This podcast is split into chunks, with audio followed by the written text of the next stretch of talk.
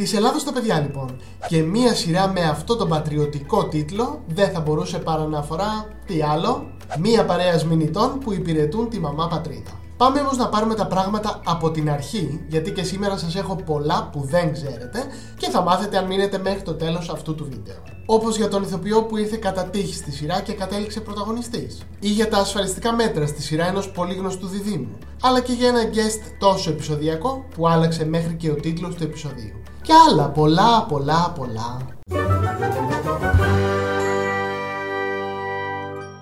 Καλώς ήλθατε σε ένα ακόμα βίντεο αυτού εδώ του καναλιού. Ακούτε τον Αργύρι ή αλλιώς The Storyteller και αν είστε λάτρεις των τηλεοπτικών σειρών, αυτό το κανάλι φτιάχτηκε για σας. Μπορείτε λοιπόν να πατήσετε κάτω ακριβώς που λέει εγγραφή αλλά και το κουδουνάκι για να σας έρχεται ειδοποίηση κάθε φορά που ανεβάζω ένα νέο βίντεο. Επίσης, για όσους δεν με ξέρετε και θέλετε να με μάθετε λίγο καλύτερα, μπορείτε να με ακολουθήσετε στα social media ή να μπείτε στη σχολή Tabula Rasa που έχω τη χαρά να διδάσκω το μάθημα του σεναρίου.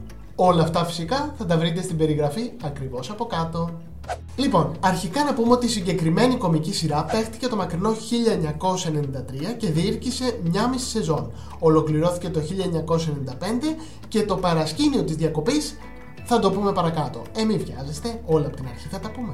Πρωταγωνιστής στη σειρά ήταν ο Γιάννης Μπέζος που είχε αναλάβει και τη σκηνοθεσία. Βασικά είχε αναλάβει τα πάντα όλα. Ο Μπέζος, βλέπετε, ερχόταν από τη μεγάλη επιτυχία των απαράδεκτων και ο Αντένα προσπαθούσε με κάθε τρόπο να κοντράρει το Μέγκα εκείνη την εποχή, αλλά δεν έβρισκε προκοπή. Ο Μίνεο Κυριακού λοιπόν του έκανε τη χάρη να κάνουν αυτή τη σειρά που καθόλου δεν ήθελε και καθόλου δεν πίστευε. Και ήταν όντως μια παράτολμη επιλογή τηλεοπτικές σειρές έβλεπαν κυρίως γυναίκες εκείνη την εποχή. Και μία σειρά που είχε ως επιτοπλίστων άντρες πρωταγωνιστές και δει στο στρατό, στην αεροπορία συγκεκριμένα, πίστευαν ότι δεν θα ενδιέφερε το γυναικείο κοινό. Και έπεσαν έξω. Και φυσικά ενδιέφερε και το αντρικό κοινό.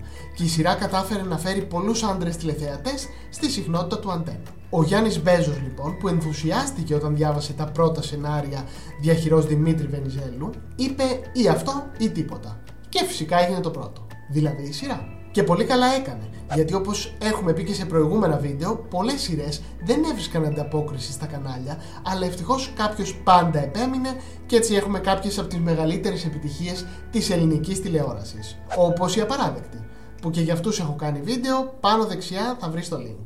Αλλά και τα εγκλήματα. Επίσης έχω κάνει βίντεο και για αυτά, πάνω δεξιά είναι το link. Και πολλά πολλά άλλα βέβαια. Στη συγκεκριμένη σειρά λοιπόν βρισκόμαστε στο γραφείο ενημέρωσης της αεροπορίας όπου υπηρετούν τρεις μηνύτες. Ένας διανοούμενος δημοσιογράφος, ο Νίκος Αλεξίου, ένας λαϊκός wannabe σκηνοθέτης, ο αείμνηστος Κώστας Ευρυπιώτης και ένας τραγουδιστής, ένας πραγματικά τραγουδιστής, ο Γιάννης Αβιδάκη. Μαζί τους είναι η μπουμπού Χρυσούλα Διαβάτη και φυσικά ο νέος μήναρχος Κάκαλος, ο Γιάννης Μπέζο. Επίσης, προστίκη της τελευταίας στιγμής στη σειρά ήταν και ο Γιάννης Καπετάνιος, ο υπαξιωματικός χαράλαμπος καραβανέας που τότε συνεργαζόταν στο θέατρο με τον Μπέζο και όταν έμαθε ότι κάνει τη συγκεκριμένη σειρά του είπε γιατί δεν βάζετε και έναν υπαξιωματικό, εμένα ας πούμε. Και ο Μπέζος το βρήκε τέλεια ιδέα και φυσικά εντάχθηκε στη σειρά την επόμενη μέρα. Τα πράγματα τότε βλέπετε ήταν απλά και ωραία. Επίσης, ειδική μνήμα πρέπει να κάνουμε και στο Δημήτρη Φραγκιόγλου, που ως σμηνίτη τρίφων σπιουνέα ή αλλιώς χλαπάτσας ήταν αυτό ακριβώς που έλεγε το επίθετό του. Ένας μικρός σπιούνος, το καρφί, που όλοι είχαμε στο στρατό και που έκανε τα πάντα για να πετύχει το στόχο του. Γενικά οι χαρακτήρες ήταν τόσο αληθοφανείς, τόσο πραγματικοί, που πολλές φορές ξεχνούσες ότι έβλεπε σειρά. Αλλά και όσα έκαναν σε κάθε επεισόδιο, που πολλές φορές οι άντρες τηλεθεατές της σειράς αφηγούνταν παρόμοια περιστατικά. Η ταύτιση των θεατών λοιπόν ήταν μεγάλη. Τα αστεία πολλά, το χιούμορ ιδιαίτερο για την εποχή, άρα επιτυχία. Που ευτυχώς ο Μπέζος που δεν ήταν τυχαίος τη μυρίστηκε νωρίς. Φυσικά η σειρά καυτηριάζει μέσα από πολλά θέματα και το κλασικό θέμα του στρατού, που είναι τι άλλο, το βίσμα. Και ειδικά το πολιτικό, καθώς οι τρεις μηνύτες μας έχουν μετατεθεί στη συγκεκριμένη υπηρεσία λόγω πολιτικών προσώπων. Γιατί όσοι βρίσκονται σε αυτή την υπηρεσία στην ουσία δεν κάνουν τίποτα. Τυπικά είναι υπεύθυνη για την τηλεοπτική κάλυψη των δραστηριοτήτων της αεροπορίας, δηλαδή όπως το είπα, τίποτα. Αλλά εκτός των αντρών υπάρχει και το θηλυκό στοιχείο στη σειρά, που ήταν πολύ έντονο και μέσω των διάφορων κοριτσιών που κατά καιρούς φέρνουν οι μηνύτες, αλλά κυρίως μέσω της μπουμπούς, της Χρυσούλας Διαβάτη δηλαδή, σε ένα ρόλο πριν τους δύο ξένους που έκανε επίσης μεγάλη επιτυχία. Ένας ρόλος μαμάς θα μπορούσε να πει κανείς, που πάντα υποστήριζε τους μηνύτες. Και για να μείνουμε στους ηθοποιούς της σειράς, το αγαπημένο σας, οι guest ηθοποιοί ήταν και εδώ πολλοί. Οι φίλοι του Μπέζου, Δήμητρα και Βλάσης, ο Σπύρος Μπιμπίλας, ο Απόστολος Γκλέτσος, η Βασίλισσα Ζωζό Σαμπουτζάκη, μέχρι και η Ρούλα Κορομιλά είχε περάσει από τη σειρά. Αλλά υπήρξε και ένας guest που ήρθε υπό άκρα μυστικότητα, θα μπορούσε να πει κανείς. Αυτός ήταν ο Γκουσγκούλης, ο γνωστός, που έπαιξε τον εαυτό του. Το κανάλι δεν γνώριζε τίποτα για το συγκεκριμένο επεισόδιο και φυσικά όταν έλαβαν γνώση και είδαν και το υλικό, φοβήθηκαν πολύ την κατακραυγή του κοινού και μόνταραν ξανά κάποιες σκηνές. Ενώ άλλαξαν και τον τίτλο του επεισοδίου. Από το ευρηματικό σκύψε ευλογημένη στο παρακαλώ ευλογημένη. Επίσης, να πούμε ότι ο Δημήτρης Φραγκιόγλου, ο Χλαπάτσα, αν προτιμάτε, από ένα σημείο και μετά ήταν και στο σενάριο, καθώς γράφει και σενάρια, αλλά και στη σκηνοθεσία ήταν και ο Ανδρέας Μορφωνιός, συγκεκριμένα στην τηλεσκηνοθεσία. Κάτι άλλο ωραίο που έμαθα για τη σειρά ήταν ότι ο αρχικός τίτλος ήταν δανεισμένος από το τραγούδι της Σοφίας Βέμπο με τίτλο Παιδιά της Ελλάδος Παιδιά. Αλλά λόγω έντονης διαφωνίας των δημιουργών Μίμη Τρεϊφόρου και Μιχάλης Σουγιούλ, που δεν ήθελαν ένα τόσο εμβληματικό τραγούδι τους να συνδεθεί με μια κομική σειρά, και επειδή έκαναν και ασφαλιστικά μέτρα λίγες μέρες πριν την έναρξη, ο τίτλος άλλαξε και έγινε αυτός που όλοι ξέρουμε. Επίσης, κάτι άλλο που ίσως δεν γνωρίζετε είναι ότι και ο αίμνητο Κώστας Ευρυπιώτης κάπως τυχαία πήγε στη σειρά. Στη θέση του υπήρχε άλλος ηθοποιός που όμως κάπως δεν έδαινε με την ομάδα, κάπως διαφωνούσαν, κάπως κλωτσούσε το πράγμα και παρά τα 2-3 επεισόδια που είχαν γυριστεί τότε, έγινε αυτή η αντικατάσταση και οι σκηνές γυρίστηκαν από την αρχή. Ποιος να είναι άραγε αυτός ο ηθοποιός, αν το ξέρει κανείς, ας το γράψει στα σχόλια. Και κάπως έτσι φτάσαμε στο σήμερα. Με άπειρες επαναλήψεις της σειράς, βιντεάκια στο YouTube και ένα remake που τελικά δεν ήρθε ποτέ. Παρότι ακουγόταν πολύ έντονα, ο χαμός του Κώστα Ευρυπιώτη, αλλά και του σεναριογράφου της σειράς, αλλά και η άποψη του Γιάννη Μπέζου ότι τα remake είναι σαν μνημόσυνα, έβαλαν την ιδέα για αναβίωση των υπτάμενων περιπετειών πολύ βαθιά στο σιρτάρι. Ευτυχώς αν με ρωτάτε, γιατί όσα remake έχουν γίνει απέτυχαν παταγωδός. Εδώ λοιπόν έχουμε 54 χορταστικά επεισόδια που βλέπονται και ξαναβλέπονται. Πραγματικά σαν να είναι σημερινά και ας έχουν περάσει τόσα χρόνια. Όπως είπαμε και στην αρχή, η σειρά μας κράτησε στην τροφιά μία σεζόν και μισή. Και λέω μισή γιατί η πρώτη σεζόν είχε 40 ολόκληρα επεισόδια και η δεύτερη μόλις 14, αφού μας αποχαιρέτησε κάπου τον Ιανουάριο, πάνω στη μεγάλη της επιτυχία.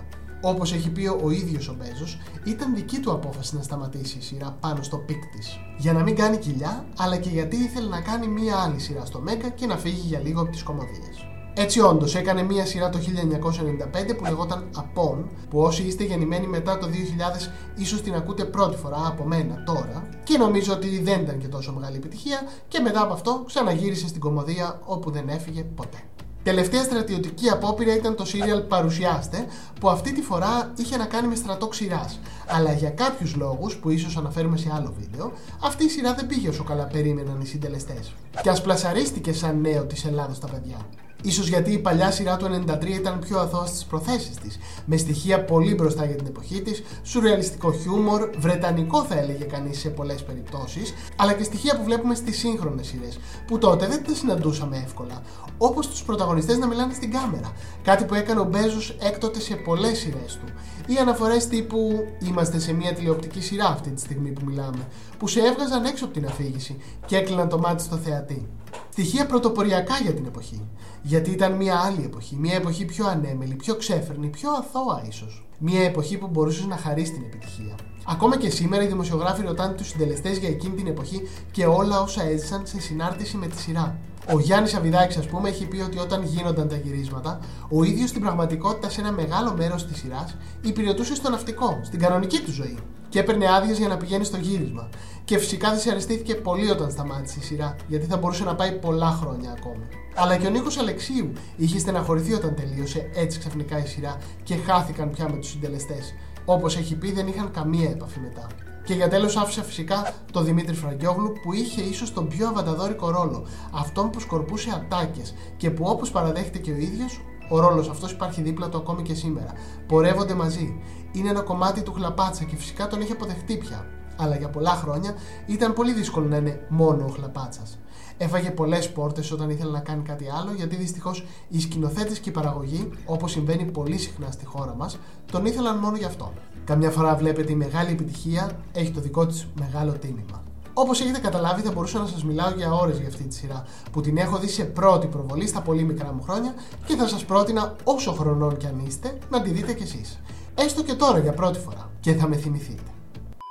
Κάπου εδώ τελειώσαμε και για σήμερα. Αν σας άρεσε αυτό το βίντεο, μπορείτε να το μοιραστείτε με τους φίλους σας και να κάνετε και την εγγραφή σας στο κανάλι μου ώστε να βλέπετε όλα τα βίντεο που ανεβάζω. Φυσικά θα περιμένω και τα σχόλιά σας. Πείτε μου ποια σειρά θέλετε να είναι στο επόμενο βίντεο. Περιμένω τις ιδέες σας. Εννοείται στο κουτί πληροφοριών σας έχω και το link για τη σχολή Tabula Rasa με τα πιο δημιουργικά σεμινάρια. Επίσης για τους λάτρε των podcast, όλα τα επεισόδια κυκλοφορούν και ω ηχητικά σε όλες τις ψηφιακές πλατφόρμες όπως το Spotify. Μπορείτε να με ακούτε και εκεί. Σας ευχαριστώ πολύ που για άλλη μια φορά ήσασταν μαζί μου. Τα λέμε την επόμενη εβδομάδα με ένα νέο βίντεο. Μην ξεχαστείτε. Φιλιά πολλά!